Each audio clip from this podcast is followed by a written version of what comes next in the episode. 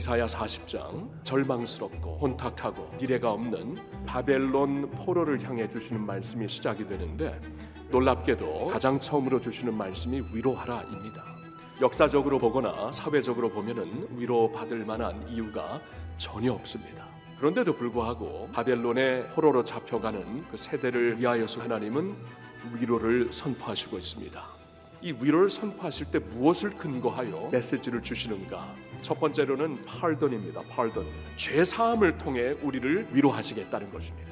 하나님이 보실 때에 가장 본질적인 문제가 죄라는 것인데 이 죄를 하나님께서 해결하셨기 때문에 아무리 역사적으로 사회적으로 힘들지라도 우리는 위로를 찾을 수 있는 백성이다라고 말씀을 해주시는 것이에요.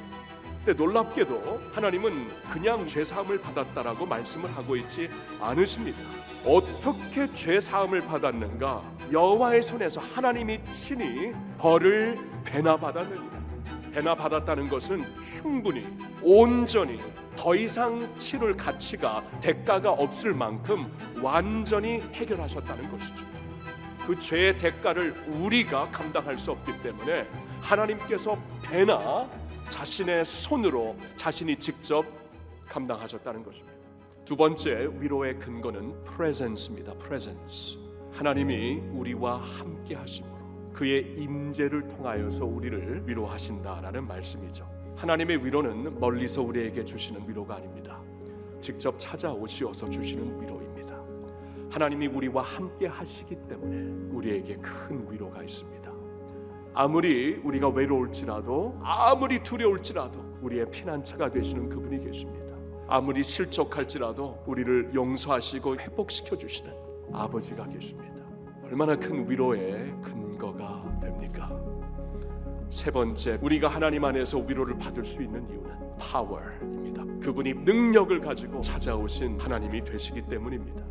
우리가 신앙 고백을 할 때마다 전능하사 천지를 만드신 하나님 아버지를 내가 믿사오며 이게 우리의 신앙 고백입니다.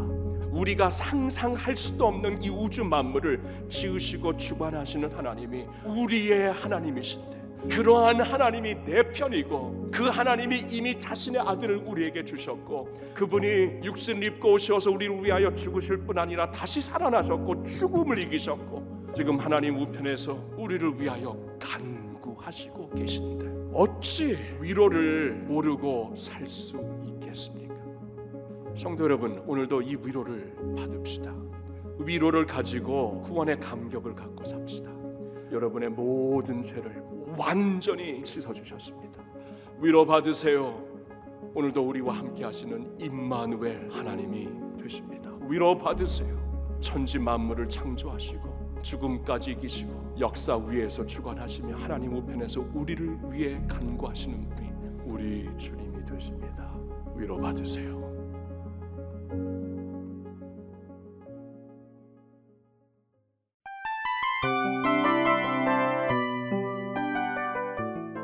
이 프로그램은 청취자 여러분의 소중한 후원으로 제작됩니다.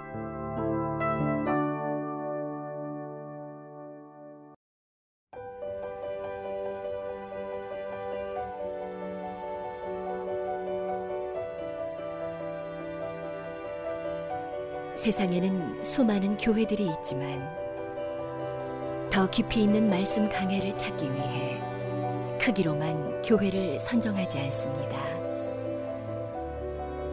보다 좋은 영적 콘텐츠를 더 많이 나누기 위해 방송비를 받지 않습니다. 1년 365일 복음만 전하고 싶어서 우리는 광고를 하지 않습니다. 온누리의 복음을 땅끝까지